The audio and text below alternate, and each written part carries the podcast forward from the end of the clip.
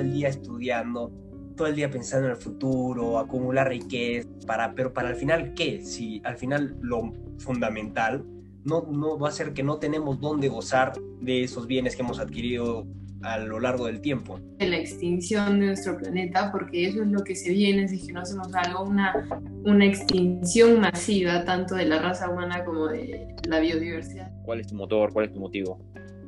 Pequeñas acciones generan grandes, grandes cambios. Pero ¿con qué cara traemos hijos a este mundo si es que no vamos a dejarles un mundo apto para que vivan? Este, si la demanda está ahí, ¿no?